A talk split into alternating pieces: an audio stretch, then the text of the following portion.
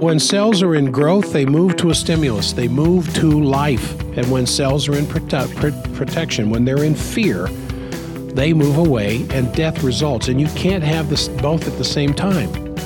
Love is growth and health and happiness. And fear simply is a closing down and a moving away from health and happiness. If your continuing search for answers has led you nowhere, you will find the truth here on the Forbidden Doctor podcast. Seek the truth with your hosts, Doctor Jack and Mary Stockwell.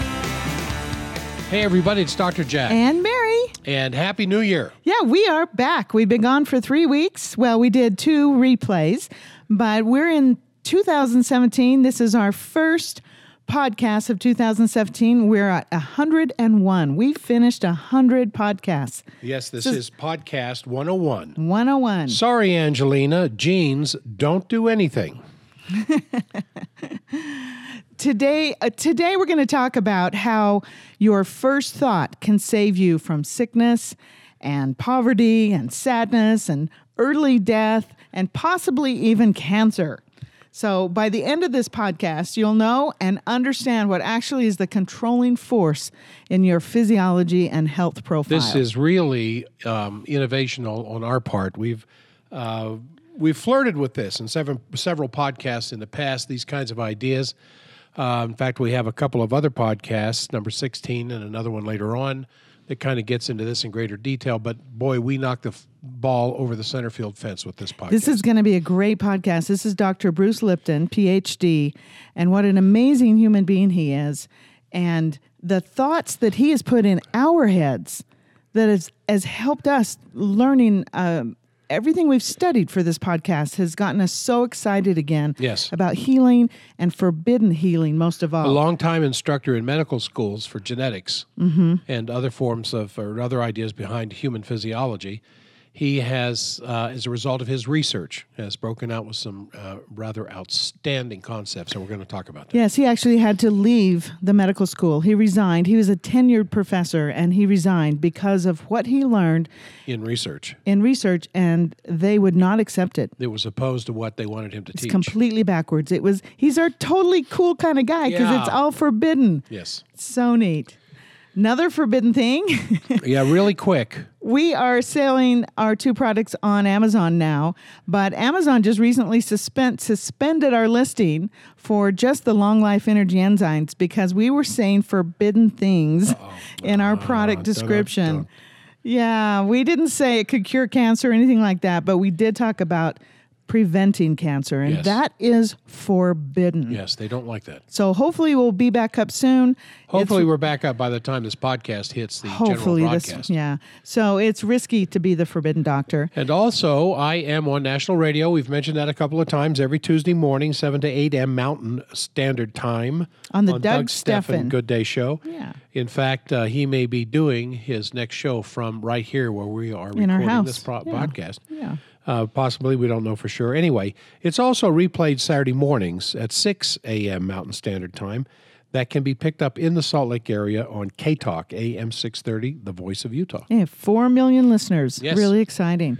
And in case you're new to our podcast in two thousand seventeen, um, you can join our texting blast to receive weekly coupons and special discounts by just texting the word healthy to four one four four. Nope. Didn't I say that right? No, four one four one. Oh, four one four one one. There you go. All right. four one four one one. See, rarely do I ever get to catch you at something. And when I do, it is a big moment for me. So where you would normally put the phone number, put the numbers four one four one one. And then just type the word healthy where you would normally type a text to someone. Yeah, now just because we had two fantastic sales by the for the, before the end of the year, we'll have some in the future, but there's always weekly specials. Yeah. So take advantage of them by doing what Mary just said. We have to start our podcast off every week with a disclaimer. This webinar slash podcast is not intended to be a diversion away from the current system of disease management. That's not what we do. It's our intention to offer a rational and very effective approach to aiding your body in its ability to rebuild and heal. So if you're having a real crisis, get to the E R as soon as possible. Okay, this first, this is our weekly feature, Forbidden Secrets They Don't Want You to Know. These are the secret things they keep from you, the dumb things they tell you, and the really important things they know nothing about. Now, this is kind of exciting because this is a guy that's done some incredible... Yeah, waking up a little bit. Yeah, research. I'm really happy with him, and I have no qualms or problems with him whatsoever. This... Uh, Doctor David Suskind, who's a gastroenterologist at Seattle Children's Hospital. Yeah, he's re- been researching the gut for years. Yeah, I'm really happy with what he's done. But what is is so frustrating here is that they act like they have they are. This is a first of a kind study read by led by this doctor. Um, it was published. And he was he was showing that diet alone was shown to bring pediatric patients with active Crohn and ulcerative colitis into clinical remission. Yeah, and it's just a nutritionally balanced diet that removes grains, dairy, processed foods, sugars, except for honey, and it promotes natural uh, nutrient-rich foods, some vegetables, some fruit, meat, some nuts, but staying away from the processed foods.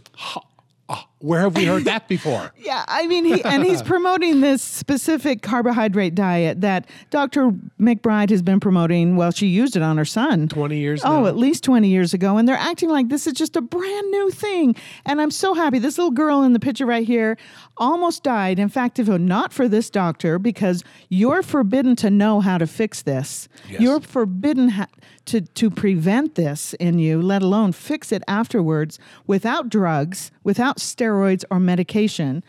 Um, the the the frustrating part about this is the the part where they really the really important things they know nothing about. And yes. This is what they stated in there. In most people, the bacteria in the digestive tract are harmless, although in some cases the microbiome goes awry and causes a person's immune system to attack the bowel. It's still unknown why this happens. Yeah. I mean, you know, if you haven't listened to us before, the last hundred podcasts, in almost every one, we talked about the gut and GAPS and leaky gut and oh, how yes. to fix it. Ad infinitum. And they're saying it's still unknown how you get leaky gut and Crohn's and I B S and ulcerative colitis. So I just had to bring that up. I'm thrilled for this little girl. See how healthy she is. Oh, yes. Yeah. Beautiful picture. Got on a great little diet, and so I'm happy about that. But... just had to throw that in right. for today's. And there's a there's a U R L at the bottom if you want to go read about it. It's a great little story.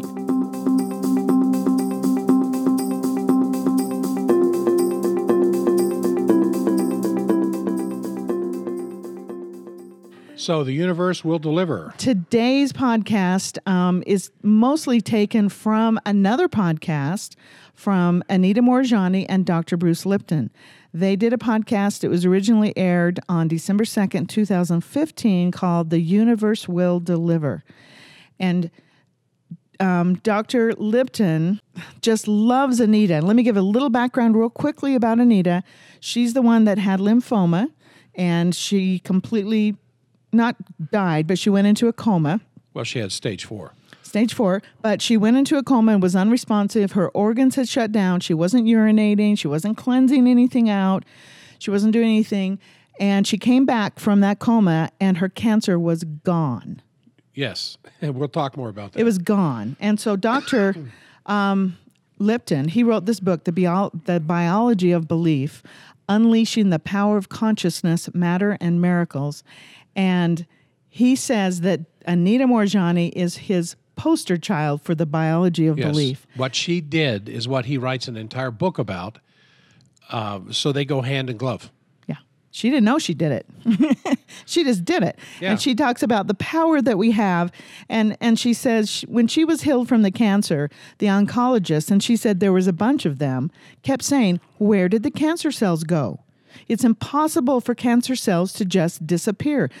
Her organs were shut down. Yeah, there's no way they could have disappeared. Yeah, she didn't. People don't come back from stage four lymphoma. No. Where where the lymph glands have ulcerated through the skin and they're bleeding and weeping all over the body. Yeah. She told them, she told the oncologist that she had a shift in consciousness. Yes. And her body reflected the inner state. Yeah. Now, hmm. this is power. This is true healing. This brings me to where I've often said, I don't think we're sick at all.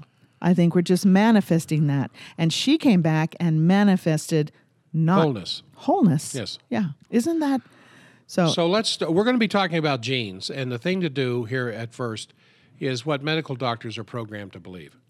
Yeah, medical doctors, um, you don't, what were you saying the other day? When you go to school, you don't go to learn, you go to memorize. Yeah, to memorize, to learn how to take a test. So about genes. And so it's the same thing. You know, we had genetics in school as well, and we were taught the same thing because we have the same textbooks. Yeah. And that is that genes control the character of life.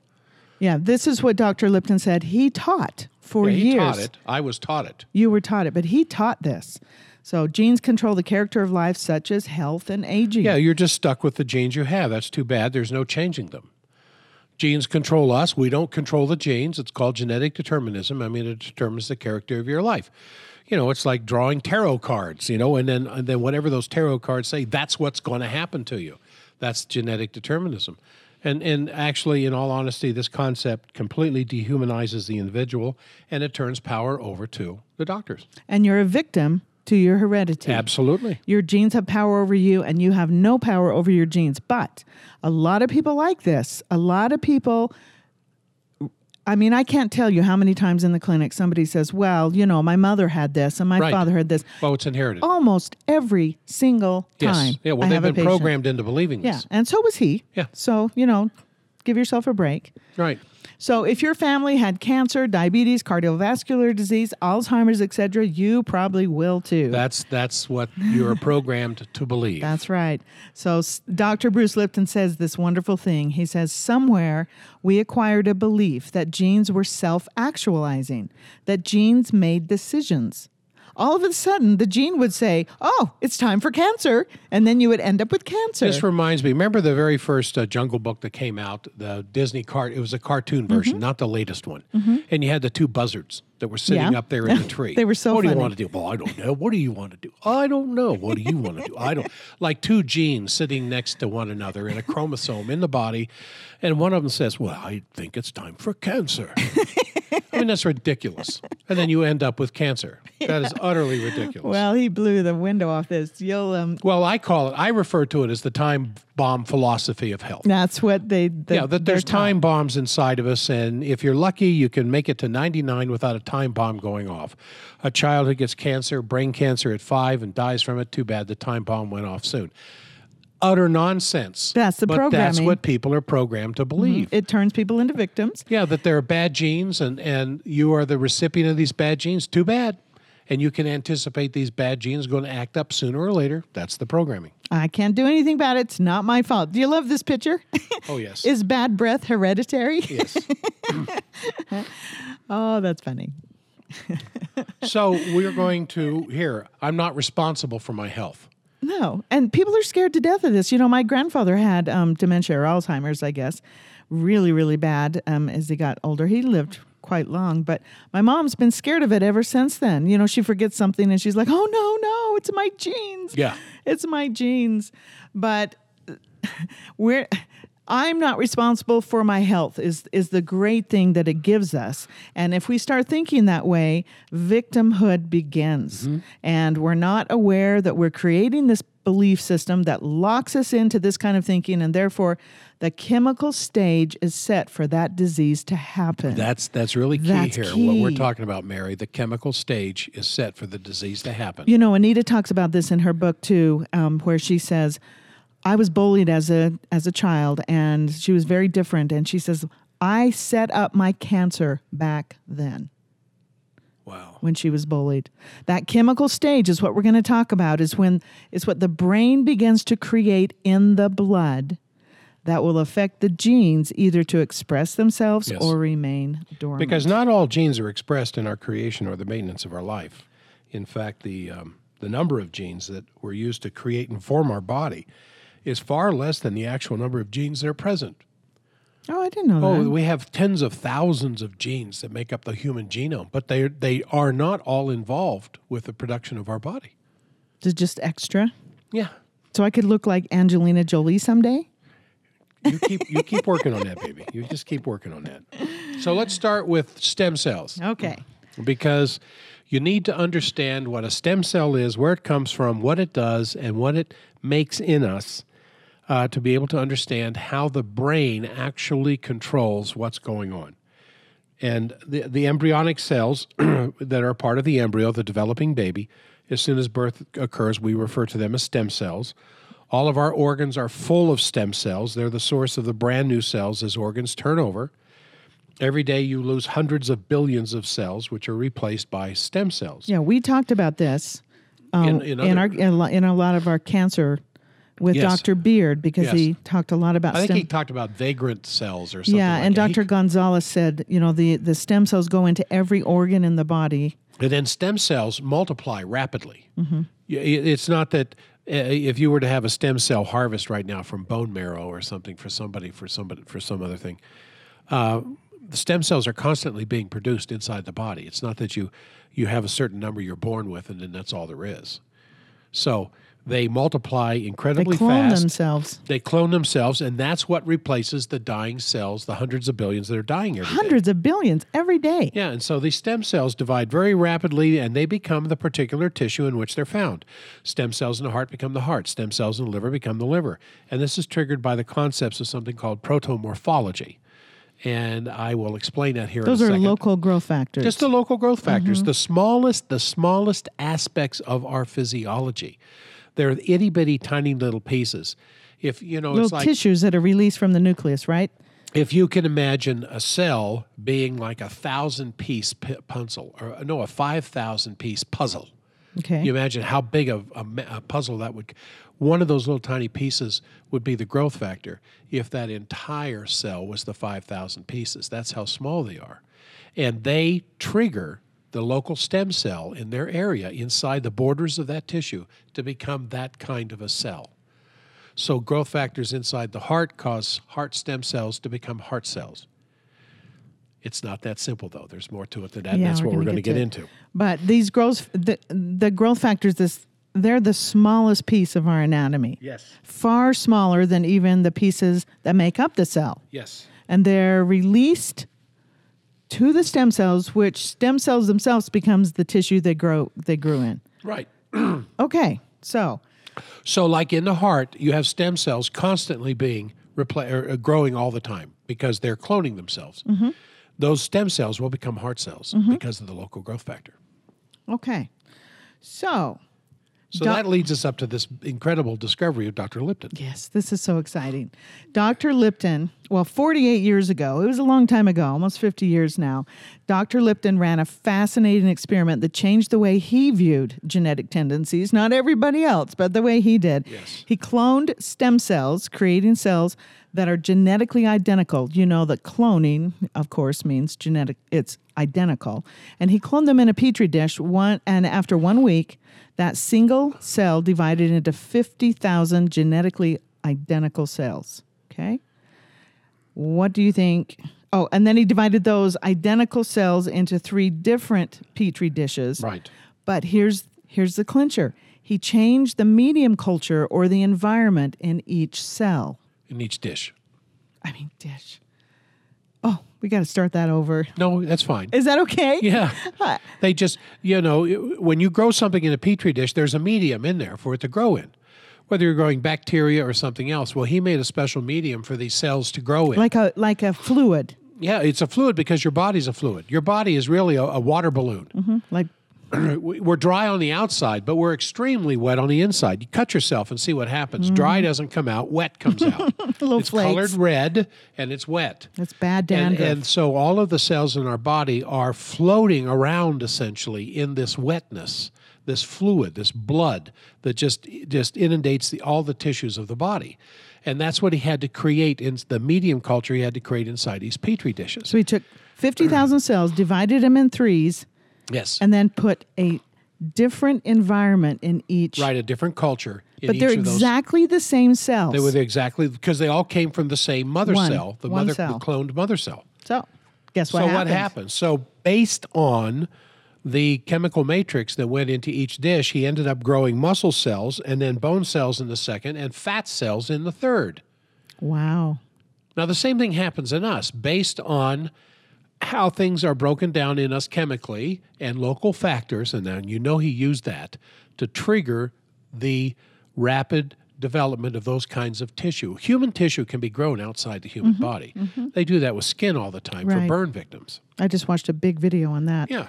Um, so the question is, what controlled the fate of those identical cells? Yes. It was the environment. Right. The thing that triggered all fifty thousand identical cells to end up as three different kinds of tissue was the environment in which they were growing. Now, this is another key. You got to remember this.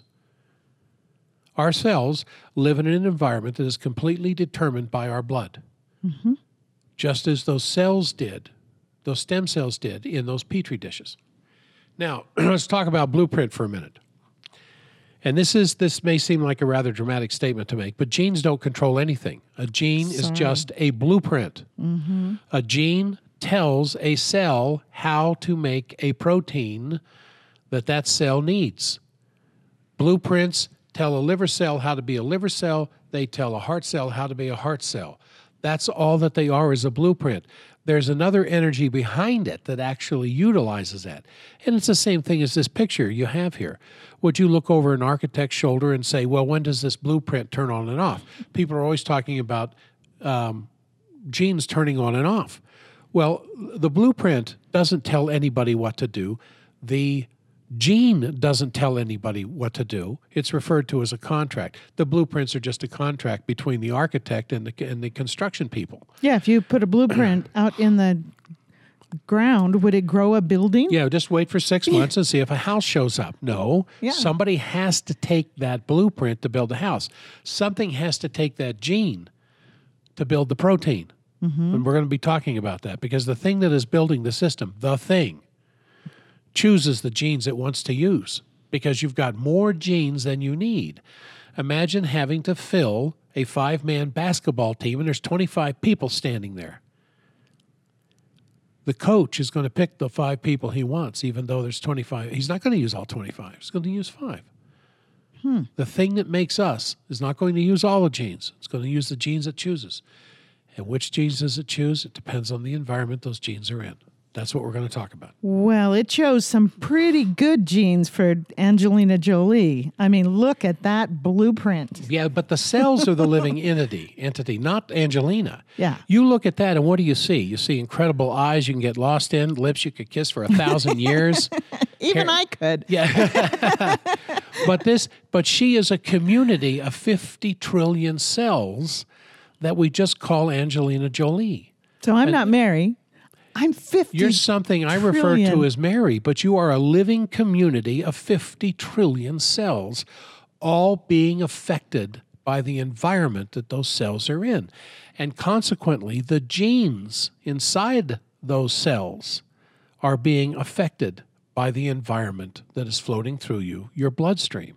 Your name is just a description. You look in a mirror, and what's looking back at you a mirror, in a mirror, you, oh, my hair's out of place. Oh, I don't like that tie. Or maybe I need a different color mascara. I don't look like Angelina Jolie. Yeah, well, I'm a loser because I don't look like Angelina Jolie. But the fact is, you're looking back at a, at a, well, it's a skin-covered Petri dish. Yeah, with, just, a, with an environment inside of with it. With an environment inside of it, and that environment affects the function of those cells. Yes. All right. Now, if we can get that out of the way, we can start making some progress here. Because well, we, the, we the, want to talk about the culture medium, the, which is the blood. In the body, but in the dish, it was the same thing. Mm-hmm. He made that medium to reflect human blood. Mm-hmm. But he did three different mediums. So the culture medium in a Petri dish is, you know, just like your blood. They both contain nutrients to keep the stem cells alive and healthy. So in the Petri dish or in your blood, you got nutrients in there. By changing the immediate environment in the culture medium, Doctor Lipton could change the destiny of that stem cell. By changing the environment, he changed what that stem cell was going to become. Could become an organ, a fat, a bone, muscle. I mean, it was just... Now, your genes do not control the medium. They don't cause anything. Your genes respond to the culture medium. See, this is completely backwards this is from completely what backwards. We're taught. Genes don't cause anything any more than a blueprint builds a house. The genes are the tools by which a body operates but they don't do the operation. They're just the blueprint. So now here's where it gets kind of interesting, because I know you're all thinking, well, I got to keep my blood healthy and I got to do all this and, I, and I've got to eat right. And, yeah, I gotta and run, you think that's where we're going. We're not. We're not. What in the body is responsible for making the chemistry of the blood? Well, the brain. The brain is the chemist that adds certain nutrients, hormones, neurotransmitters, neuropeptides, as well as all the whole food vitamins, minerals, fats, proteins. And after all of that, it still has to regulate the level of sugar in the blood. An adjustment of the culture in the blood is made by the brain. The genes don't change your blood. Mm-mm. Your brain changes your blood, depending on where the brain is at a moment in time and what it's thinking. And what... And we're in control of that brain. Yeah, so how does the brain then affect the chemistry of the blood? Well, the mind. The mind. You, the mind. It's inside your brain. Through chemical messengers, you change your blood's chemistry. And this beautiful picture that you have here, sweetie, the picture in the mind is translated into blood chemistry. Whatever you are conceiving in any moment, that is being converted into the chemistry of the blood. Fear, love, anxiety, depression, um, anticipation, excitement, sadness. It makes chemicals. Any one of those things is making neuropeptides, mm-hmm. neurotransmitters that will affect the quality of the blood that goes to every cell that affects every gene. The gene. And that's how the gene is expressed. Yes.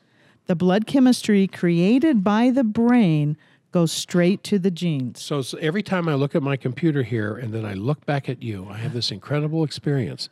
When because when your eyes are closed and your significant other is suddenly in front of you and you open your eyes, your response is love. And that feeling of love is translated into chemicals, primarily dopamine, which is the neurotransmitter of feeling good and well-being. And this changes the chemistry of the blood, and that affects the expression of genes positively. Wow.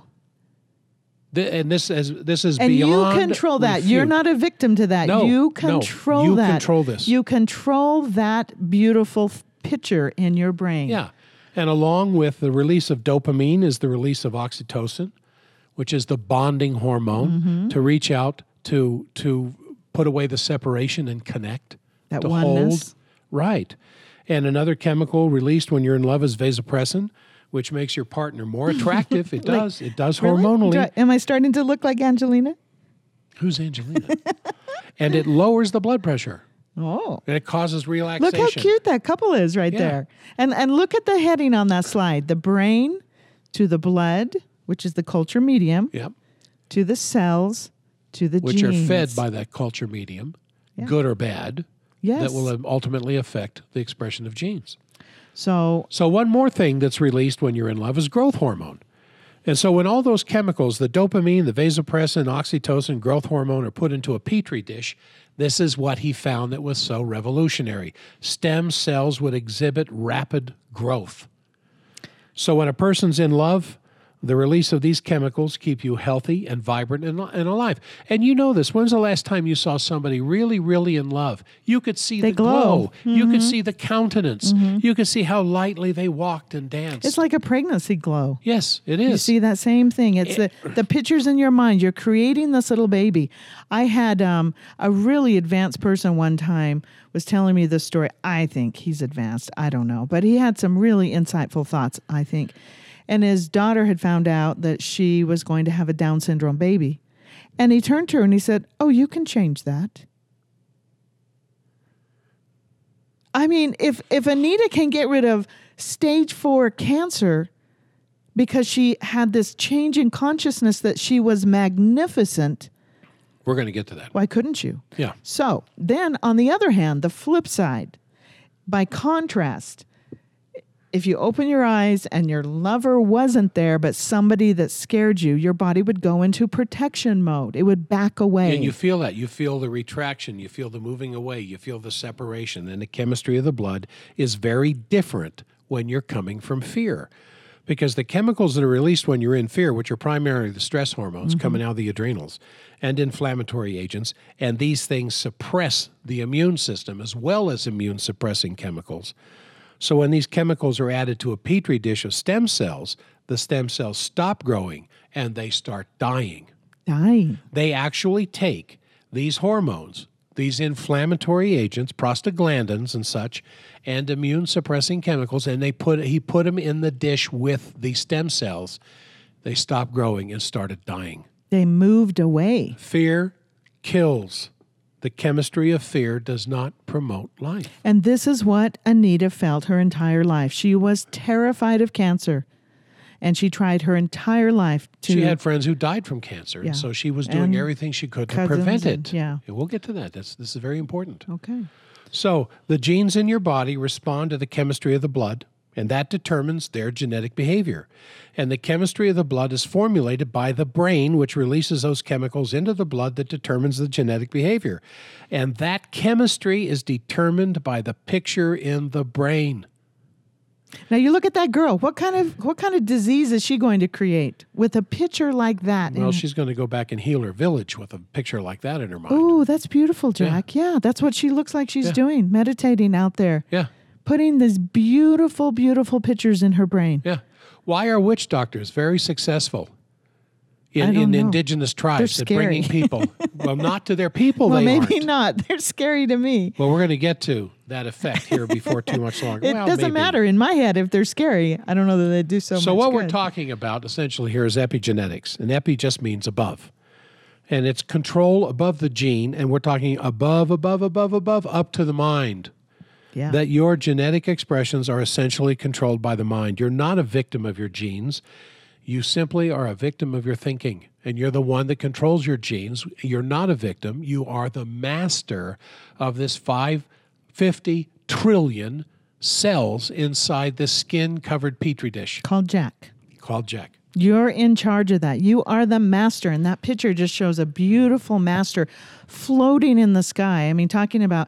controlling cancer and, uh, you know, I mean, this this is the power we have. This is the forbidden healing you're not allowed to know. You're only allowed to know that you can go to a doctor, to a healthcare professional and talk to them. And get drugs. And get drugs. So this next slide, Mary, you made this just a little while ago. This is just excellent. This, epigenetics start at the top and move down. The current concept of genetic determinism starts at the bottom and works up. Yeah, genetics... means from the bottom psh, up to the brain. Yeah, that the genes control the cells, you, that you, control the blood, that controls the brain, it controls the pictures you think. Yeah, so you have no... You have no... Ch- there's no autonomy here. There's no freedom in this. Yeah, no way to fix anything. You're just unlucky or you're lucky and, oh, poor you. You just had some gene express and... But what the latest research and literature tells us is that the picture in the brain definitely affects the the, the quality and the enrichment of the blood that feeds the cells, that gives determination of the gene at that point, as genes are sick or genes are healthy. And that's exactly what Anita Moorjani did, and that's why she's the poster child for this. Look at that beautiful picture of that woman up there with her arms. I mean, I've got another picture that's bigger, so we'll get to that in a little while, but it's so beautiful what she's creating there. Yes. Completely open, accepting everything, and what's surrendering. Happening, what's happening being, as a result of what is expressed in this picture is she's healing herself. Mm-hmm. Herself, by herself. Yeah, she's healing herself. Unbelievable. Right. Let's show this little experiment here. Yeah, you can go to this link down here at the bottom, um, and they did this little experiment with thermography where they showed pictures. You well, read. What they did is, you can see there in that first slide, you see the two people that are colorless beside each, beside each other. And uh, the word sadness, it, sh- it shows up. And so there are something like five thousand contact points that people would have a little pen, and they would touch these models uh, with this pen, responding to how they felt in their body when they saw the word sadness. And they had seven hundred one participants. Yeah, seven hundred one so, participants. You know, and so the next page, or the next picture, not next page, shows where they were touching on this uh, characterization of the of this out, the outline of a human, where they were feeling something when they thought about the word sadness. And then in the third stage, C, is where the computer starts to compile this information and give Uh, values to all these answers. And, and so in the next, the most dramatic thing is that next picture. Yeah, this shows all the different emotions from anger to envy. And look at the um, The depression, man. Yeah, it, and love to the left of it. Yeah, when people beautiful. would think about love, and they didn't just see the word. They would they would hear stories. They would see some video clips. Oh. They would hear music, things like this that stimulated those particular emotions. Then they would feel inside themselves where something was happening. You know, it's like if you're just you're sitting there in the office or something, and the boss walks up to you, and and you see the boss walking up to you from across the room. What happens? Well, you know, if you're not not if I'm the boss, everybody yeah. loves me. Well, you might get butterflies. Oh. You so might that's just get, in your stomach. See, that's so a depression type thing that starts taking place. Yeah. The stress hormones come out. Contempt. And you start feeling butterflies in your stomach because those chemicals, those stress chemicals being released are causing an adverse effect on your digestive system. It's actually tightening down. It, yes. It, and so it they would mark... It closes down like a stenosis. They would mark these things accordingly as to where they felt things taking mm-hmm. place. And it, just, and it just fits right into what we're talking about. Especially with this next picture where you, you put this together. You explain this. Well, this is paint by numbers, and we all remember this from our youth. We we create our life like paint by numbers, and let me explain this. So the picture's broken up into little sections with numbers, and those numbers are associated with the number, the colors on the side. And when you fill in all the sections with the colors, you have a whole Renoir you painted yourself, and there it is. There it is. It's not really a Renoir, but it's really pretty. And you, you can think of this as the epigenetics. Our mind works like paint by numbers, but reversed, okay? You put a picture in your head, and the brain's function is to break it down, break down that picture into numbers, but instead of paint, of course, the number represents things like hormones and emotional chemicals and other things. And those chemicals go to the cell through the blood and adjust the cells to match the picture in your brain.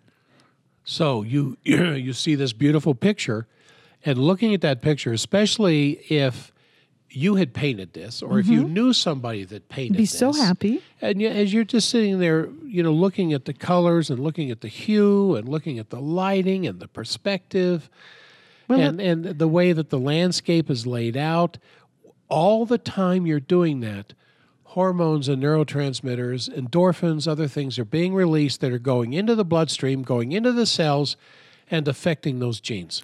And look at, look at that picture. Yeah, look at her. Easy peasy. What pictures you hold in your head are converted into chemicals that control the cells to represent the picture. Change the picture in your mind, and you've changed the chemistry of your blood, and you've changed your genetic behavior. Yes. Easy peasy. Now, let's talk about stress hormones for a moment. Yeah, because this is the opposite. Because fear creates the exact opposite from love. Fear creates a multiplicity of stress hormones that seriously damage the health of the cells. Now, stress hormones are okay, obviously, when you have to run from that Bengal tiger there. Because when you're running from the tiger, you don't need to be fighting infections. You don't need to worry about the immune system or anything else. You're running for your life. Uh, digestive stuff uh, closes down. You're rebuilding. All the, paras- the, the rebuilding closes down. Blood is being flushed to the muscles, flushed to the heart, flushed to the brain. So you can... You stop detoxing.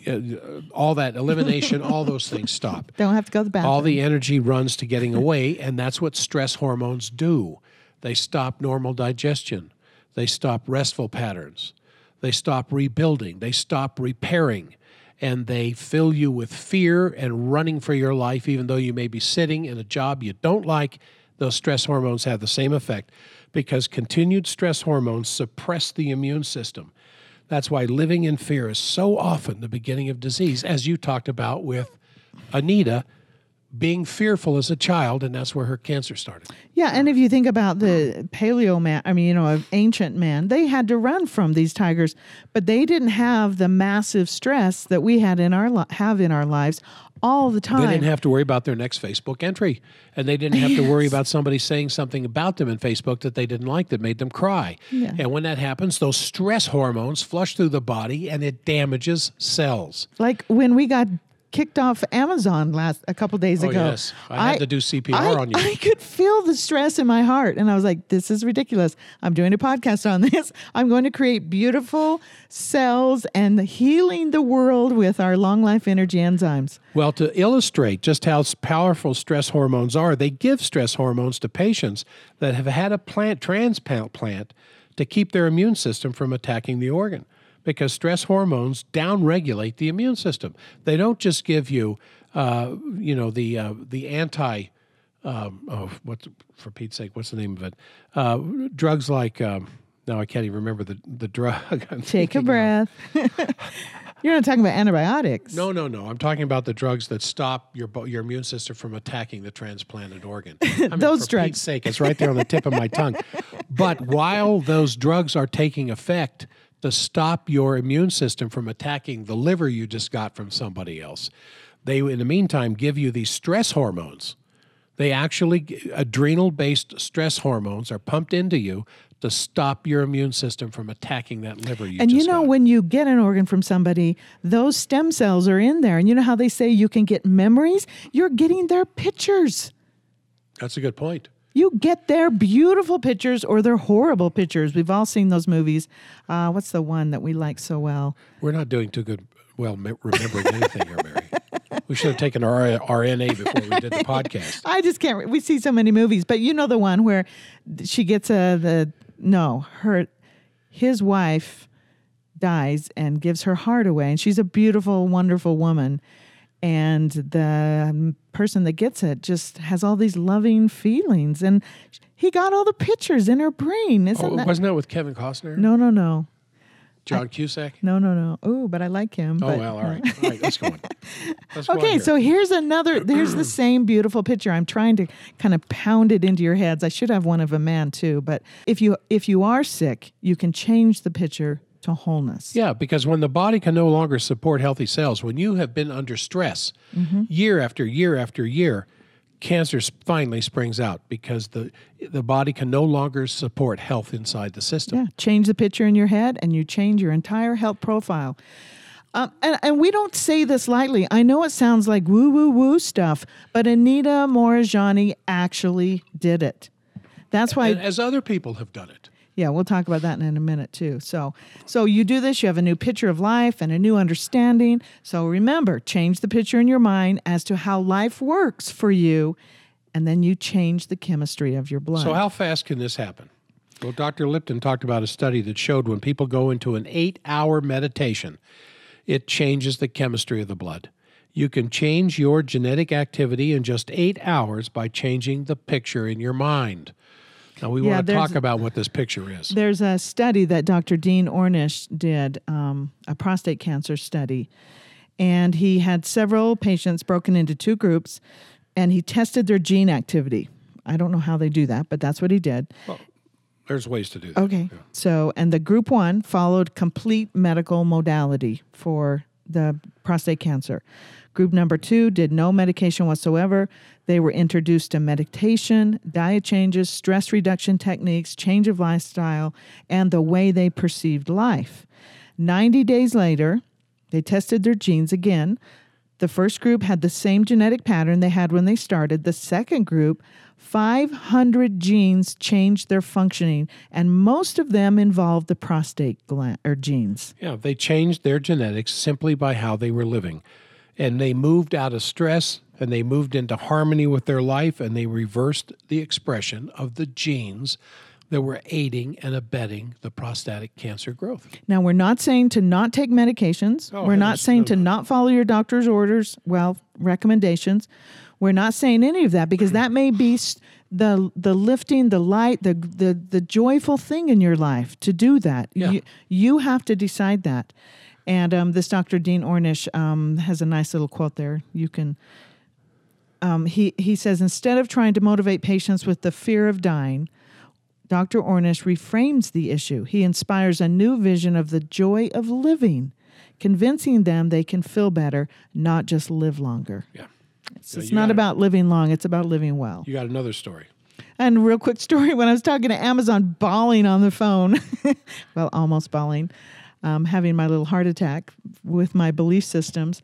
Um, he was telling me, he was so positive, had a wonderful support person helping me at Amazon. And he said his dad had colon cancer and they put a colostomy bag in. And a year later, he had the colostomy bag removed and announced to everybody, he, he, the father told everybody, his friends and family and everybody, that he didn't have cancer. And sure enough, when they got in there, there was absolutely no cancer. And and he also told a story about himself. He um, was a rugby player, and he broke almost every bone. He broke his legs, he broke his ribs, he broke his nose, and he was walking around with a cane. He was twenty-two years old. Well, when I'm talking to him, he's twenty-two, so he was pretty young. And he just decided he wasn't going to be like that. So he got really positive and said, I'm just not going to live my life like this. And he says, one day I decided I'm not walking with a cane. And he just stopped and he started swimming. And he was young and all of that too, so that helped. But it was a great little positive story. I just had to bring that up. So if you're afraid of getting one of your family diseases, you are creating the environment to get one of those diseases. If you're afraid of getting cancer or some other terrible affliction, the longer you think about it, the longer you agonize over it, the longer you are afraid of it, the more you're creating its possibility, even if you don't take, if you don't have a cancer gene. Or that cancer gene. Or your family's cancer, cancer gene. Yes, because you, the stress from what I just described suppresses the immune response. It strangles the cells. It reduces oxygen and nut- nutrition to these cells. And when they've been sick long enough, cancer springs out. Yeah. But you don't live in a vacuum. You can't just not think of these things. So you have to create. That's why I put this beautiful picture here of this woman creating life. You don't live in a vacuum, so create some other picture in your head. So what does this boil down to? Less than ten percent of cancer has any genetic linkage. That is what the research, that is what the literature is saying. That should make you feel better right there. Yeah, less than ten percent of cancer has genetic linkage. Well, that's not possible because my uncle had cancer, my grandfather had cancer, two of my cousins had cancer. I'm a sitting duck. No, no, no. That's the next one. ninety percent of cancers are not based on genetics. It's based on your life. How you it's based on you thinking you're going to get cancer because all these other people did. fifty percent of people that have a gene for a particular kind of cancer don't get that cancer. And here's my favorite. fifty percent of women that have the B R C A one or B R C A two gene don't get breast cancer. And that's in the research and, and the literature. Yeah, and I don't have the B R C A one. I got t- my genes tested, and I don't have either one of those genes like Angelina Jolie has. And We're um, get to her. I'm sure, well, I don't know if... Well, thinking this way, I probably would have had breast cancer, but... Well, here's why. It's because what the media does to us. How how often do you hear this? One in three people will get cancer before they hit seventy. One in three people are going to get diabetes in the next ten years. Yeah. So get your life insurance, get on drugs, get your genes tested, get your flu shot, become part of our cancer awareness campaigns. Race for the cure with the Susan G. Komen Foundation. Well, they, they tell us illness happens to us. Which is a great business model. Yeah, because they take us completely out of it. Oh, so yeah. We're not even thinking we can help ourselves. Yeah. So they did this study with um, adopted children, um, that children that were adopted by a family that has a history of cancer. In some cases, that adopted child will develop, develop the same cancer as the other family members that actually have the genes. So the adopted child will get the cancer that the family has without having the cancer gene yeah, the adult- or any genetic similarity at all. Exactly.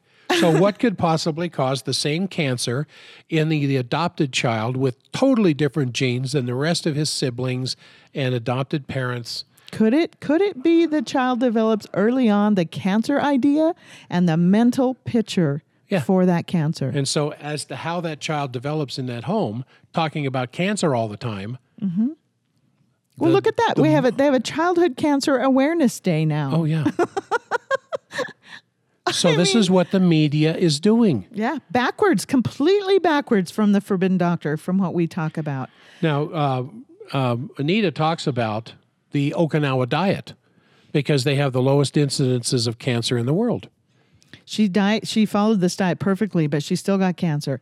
But what Anita didn't know, the reason they lived the longest and had the lowest cancers is because their lifestyle is full of love and nurturing and bonding and tending to their families, and they have lack of fear.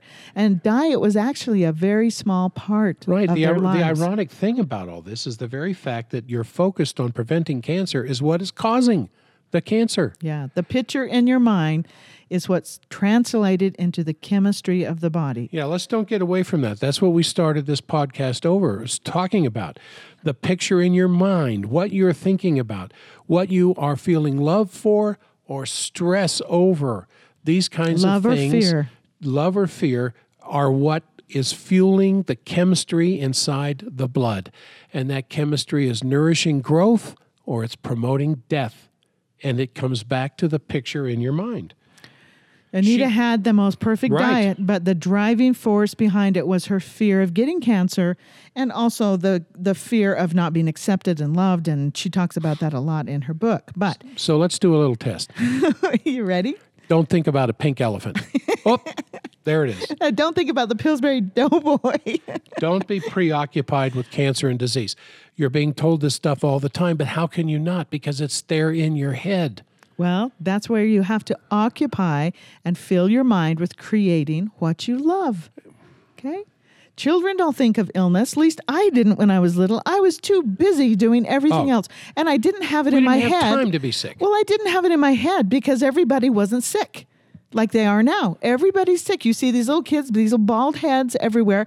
I was going to put a picture of a little bald-headed kid with cancer on here, and I just couldn't do it. I'm glad you didn't. I couldn't. I put these beautiful, happy children on here. And the number one cause of death in children, I think, age eight to fifteen now, is cancer. Yeah, it's in their heads. That picture is everywhere. I want pictures like this everywhere of children. The environment of the mother's gut, the quality of the food offered, the emotional aspects of the family, the interruption of the body's natural cleansing and rebuilding with antibiotics and vaccinations literally can create cancer in the children, because the fear that possesses us when we find our children have cancer is passed on to them, and then our stress becomes their problem. In other words, we change our genes. Our genes don't change us. Yes. Okay. So forbidden information, the forbidden information is don't focus on health, focus on love and nurturing. Yeah, don't, you know. Uh, Some of the sickest people uh, I know are those that are constantly trying to. Yes, the yeah, people who. I'm on this diet. Or I'm the triathletes, or the people that have got to ride fifty miles a, a, a week or run thirty miles a week. Or the angry vegans. They come in and they're they're, they're full of neuroses. Their x-rays look terrible. Their skin is terrible, but they're thin. Yeah, that's important. And because that's important. They're thin, they must be healthy. Yeah, that's. But every other marker of health is, is absent. So the more we believe that we need to focus on our health to stay healthy, the more we're actually communicating to our minds, I am not capable of staying healthy unless I work at it. What kind of stress must that create inside? And I got to work hard at it. Oh, yeah. I'm such a slacker. Yeah, this is the forbidden information you're not allowed to learn. You're taught to fear disease. Well, you can't, you, you know, the forbidden information is to become the creator you were born to be. You, But you can't creole, you can't control creators. So that's why the establishment, the powers that be, do not want us creators. They want us to follow the rules. Yeah. Do not create. Don't I, think. I can't just control obey. you if you Don't do that. Don't think, just obey. So here's the crux of everything. Right. It's the first thought that's hurting you. It's not how hard you're working at it. It's the first thought. The first thought that you're not complete unless you're riding your bike fifty miles a week. And then the problem isn't that you're working so hard to get fifty miles. It's that first thought that you're not okay unless you're riding fifty miles yeah, a week. Yeah, I only did forty-nine this week, so pff, I'm a failure. So what's your first thought?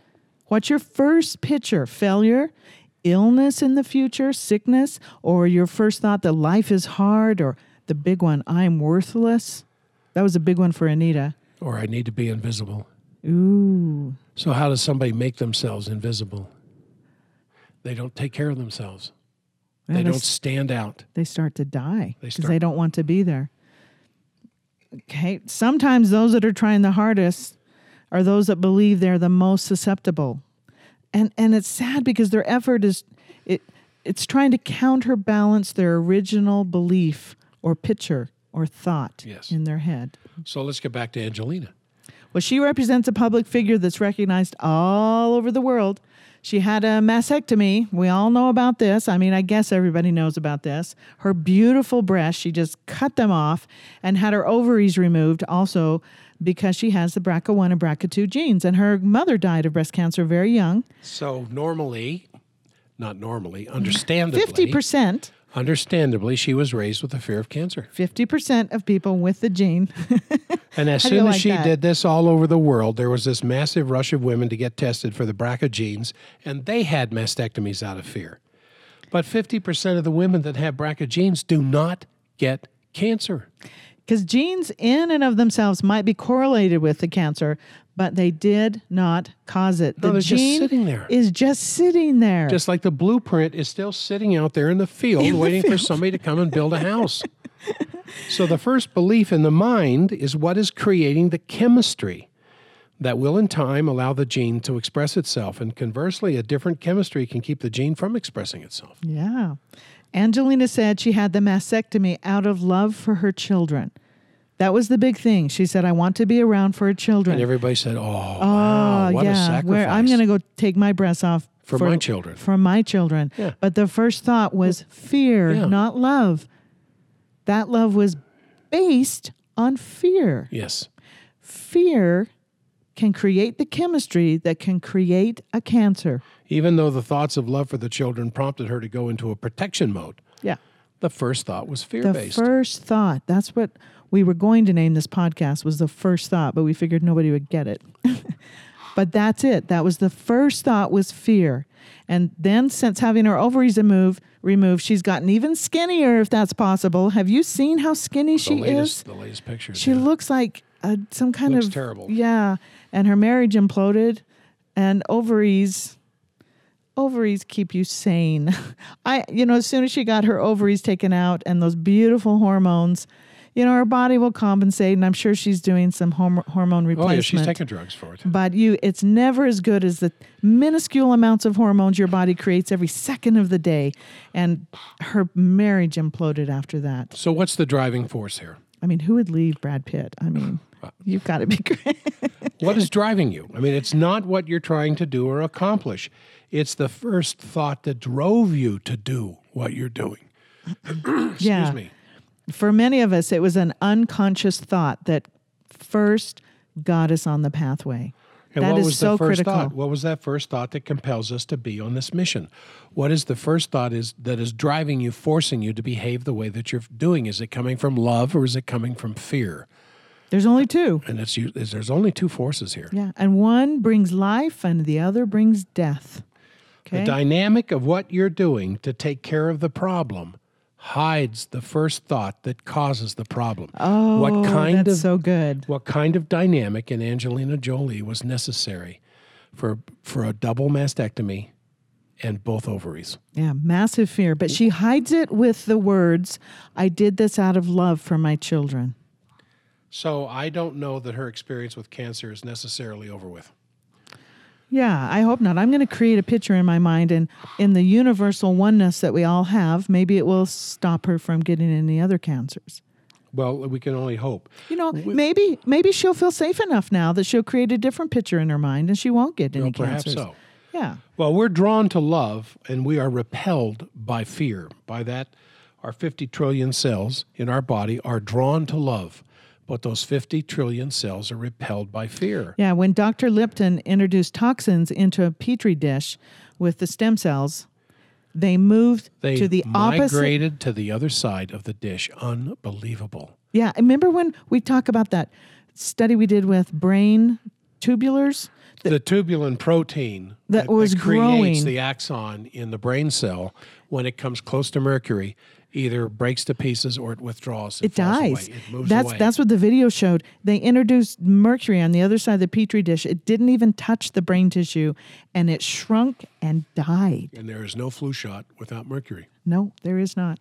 So when so, so I'm sorry, but when ahead. he introduced nutrients into the Petri dish with the stem cells. Then they moved closer to the nutrients. Yum, yum, yum, yum, yum. Yes. I'm in love. I'm in love. So when cells are in growth, they move to a stimulus. They move to life. And when cells are in prote- pr- protection, when they're in fear, they move away and death results. And you can't have this both at the same time.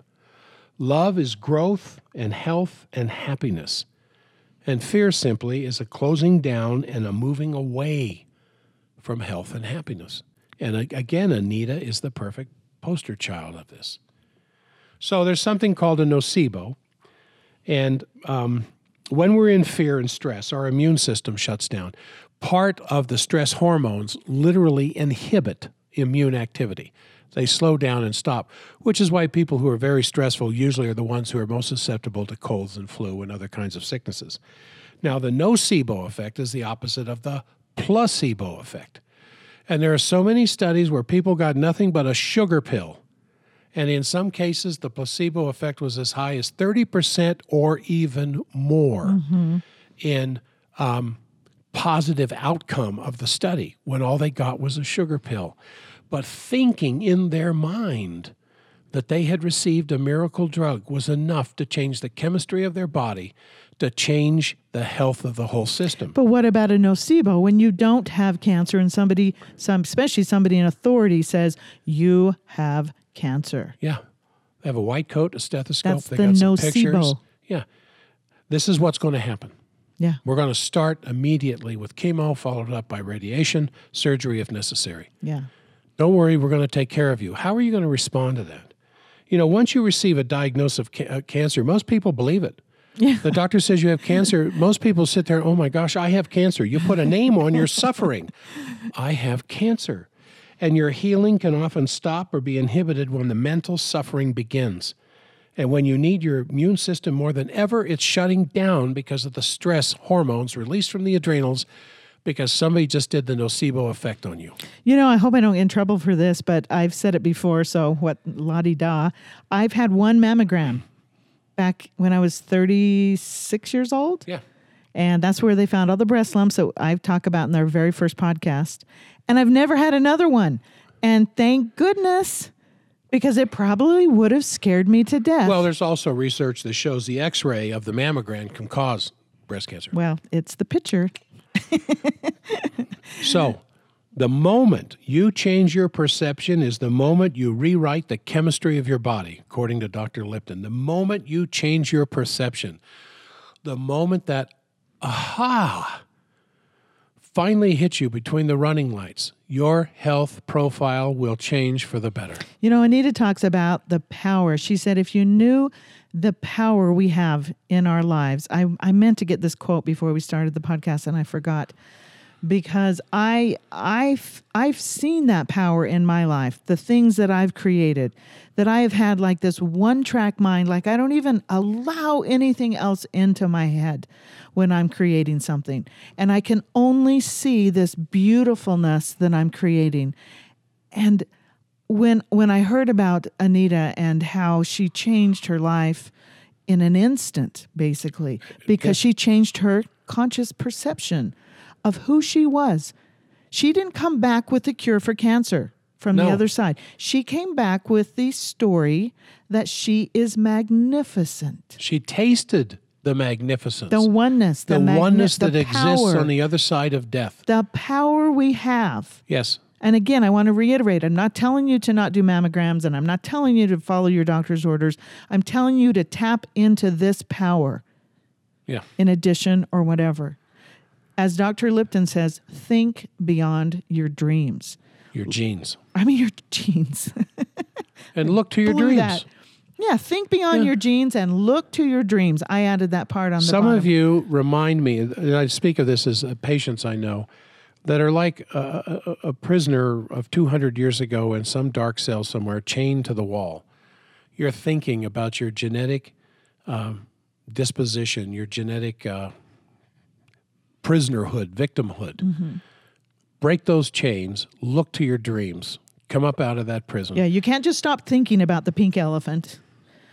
oh, or about the, the cancer that you might get in your life, or, you know, the illnesses that your whole family has. You have to think of your dreams and look to your dreams. You have to replace that fear with love. Well, that brings and the us, love of yourself, the love of what you love to do. That brings us to more creation here, because the anecdotal stories are legion about how people who were given a terminal diagnosis of cancer or some other disease, and then were given six to twelve months to live, finally just, you know, decided to quit their job, and they'd move to the mountains or move like, to the ocean like shore. Like Joseph Antel.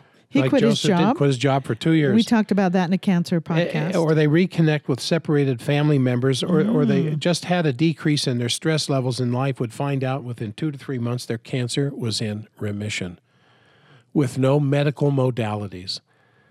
They went ahead and said, well... That's I, power.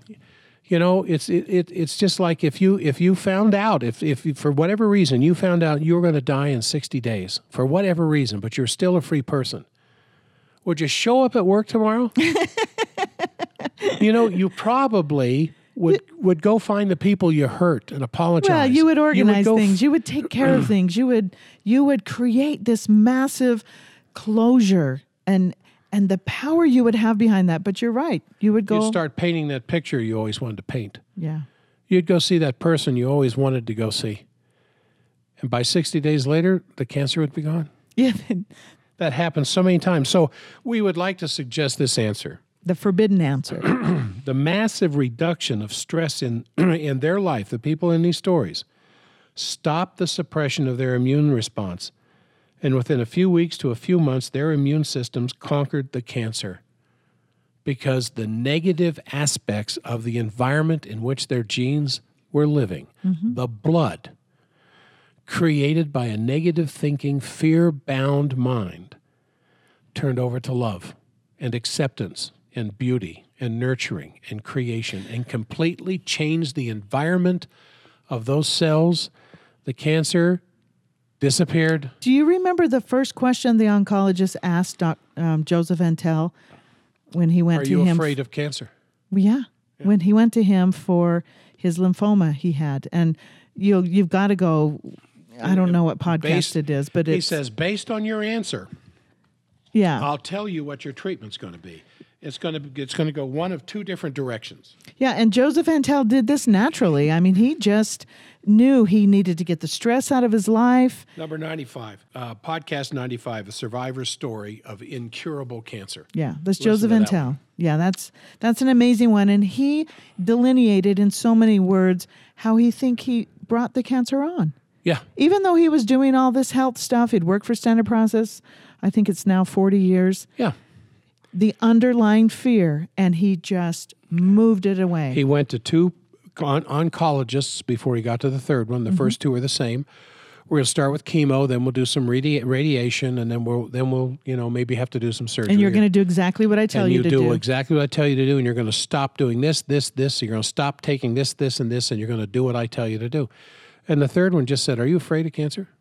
Based on your answer, I'll tell you what path we're going to follow. And he knew he'd found his oncologist. He knew he'd found the right doctor. And that oncologist told him in ten years, they would not be using chemo anymore. Yeah. It only works on about four different cancers yeah, anyway. It's, yeah. With force. And, and, you know, force works for a time. It just doesn't heal. This is the healing, the ultimate cure, the ultimate heal. Healing is... permanent when you change your mind. And I love this picture here with this man standing on top of, I say, you know, I don't know, maybe Timpanogos, or I don't know what mountain that looks like, but the whole universe is in front of him. Yeah. It's just a beautiful... No you, limit to the possibilities he's facing. None. Because if he turns around and looks backwards, he's going to see cancer. He turns around and looks forward, he's going to see unlimited possibilities. The universe. You could meditate with that picture for a long time. Yes.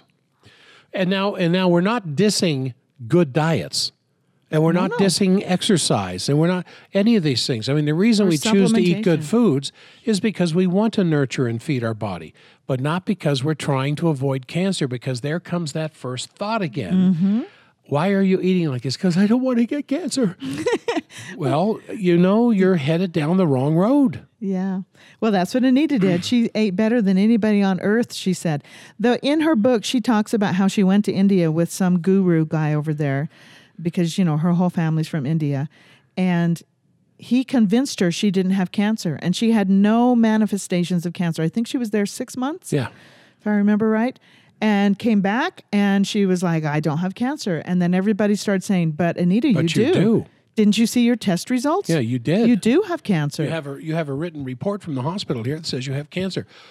Dun, dun, dun. And she got... The first thought changed back to it cancer. It changed back to cancer. But I guess this, this stuck when she died yeah. and came back. yeah. The other thing we've talked about ad nauseum is to eat what you crave. And who doesn't want to eat what they crave? I mean, how hard is that? No. I'm no. thinking of ice cream. No, no, no, chips. no, no, no. And you know I'm not. No, I know that. that. We're not talking about sugar. We're not talking about processed carbs, but everything else. Here's how you do that. Eat what you crave. You get in your head a picture of health that you want, and then you get the abnormal cravings out of your life by doing the GAPS diet, which is extremely foundational. It gets your gut healthy so you can absorb nutrition and excrete toxins and rebuild your body. Now, isn't that a positive thing to think of? Oh, yes. So you get that. You get the the um, addictions out of your life. Right. And why are you doing this? Because you want to nurture and feed the body. Yes. Not because then, you're trying to avoid cancer, because right. there comes that first thought again. That's right. You do this because you love, not fear. You love. And so you take care of your body. You take care of your gut. You take care of foundational things. And then you get to eat what you crave. Now, how hard is that? To eat cream and butter and pork chops and bacon and oh, we had salmon and sushi and I mean we, we have eaten like kings over the. You made salmon two or three times. Yes. And we had we had tenderloin with a, with a, with a cream sauce with a cream sauce uh, with butter and garlic and dill and, and cream, literal and heavy literal cream, cr- heavy cream, and, and just, tenderloin. See my mouth's watering. And our seventeen-year-old son just sat there and stuffed his face with it. Yeah, and and you know we crave that stuff, mostly meat, eggs, fish, and dairy and spices when we get the abnormal cravings out of our life. So this is the forbidden creation. The other thing is the emotional aspect, and if you listen to podcast sixteen, the five-minute forgiveness cure. You can change your first thought that you are a bad person when in reality you are magnificent. Yes. So that's a really good podcast to go back and listen to. We had one patient that listened to it eleven times. He's a nineteen-year-old. He listened to it fifteen times. fifteen times, yeah. So let's summarize. Okay. The genes in your body respond to the chemistry of the blood. They're not time bombs. They're not sitting there because they don't have anything better to do, so they just suddenly start reacting. They respond to the chemistry of the blood. That determines how they behave. Now, the chemistry of your blood is formulated by the brain, which releases chemicals into the blood, releases that chemistry into the blood. And the chemistry is determined by the picture in your brain. Which you get to control. You get to control. Remember the remember the uh, meditation stuff we talked at the beginning. How do you start to change that first thought? You're going to have to get away by yourself somewhere, quiet, you're, you're the most beautiful music that's ever inspired you playing lightly in your ears as you sit there and start to investigate these things in your mind. And in eight hours, you can change five hundred take, gene yes, expressions. Right. Yeah. So so that beautiful picture I put on this, this is the last slide. I put this beautiful picture on. I wish we had some beautiful music we could bring up with it, but we didn't get any. But just, you can take that picture, any picture you want, and create love and beauty, and let's rip a hole in this universe and bring back love instead of fear. Yes. All right. Now, after all that good stuff, I know. The statements made in this webinar about specific products have not been evaluated by the United States Food and Drug Administration and are not intended to diagnose, treat, cure, or prevent disease. All information provided or any information contained on or in any product, label, or packaging for this webinar is for informational purposes only and is not intended as a substitute for advice from a physician or any other healthcare professional. Oh, that is our official disclaimer. Keep us safe. And there's our contact information. Please contact us. You can even text us. We've got a beautiful texting number there that we respond to. you know, five days a week during business hours. And we have a phone number and email. And we'd like to hear from you. We'd like to hear your troubles, hear your beautiful thoughts, and let's go out there and change the world. Okay. We'll see you next week. We'll see you next week. Thank you for listening to the Forbidden Doctor podcast. If you are curious about long life energy enzymes or ageless thyroid, you can purchase them without a membership from our website at forbidden doctor dot com or from Amazon by searching the full term long life energy enzymes. Don't forget to take our obligation-free symptom survey to get a free personalized supplement protocol recommended for you by Doctor Jack, Mary, or one of our qualified nutritionists. Take the survey, get a call from our nutritionist to create a protocol and a patient login, then use that login to see your own personal protocol along with any favorites you've saved from our symptom library. Remember, our website and our clinic are here for you always.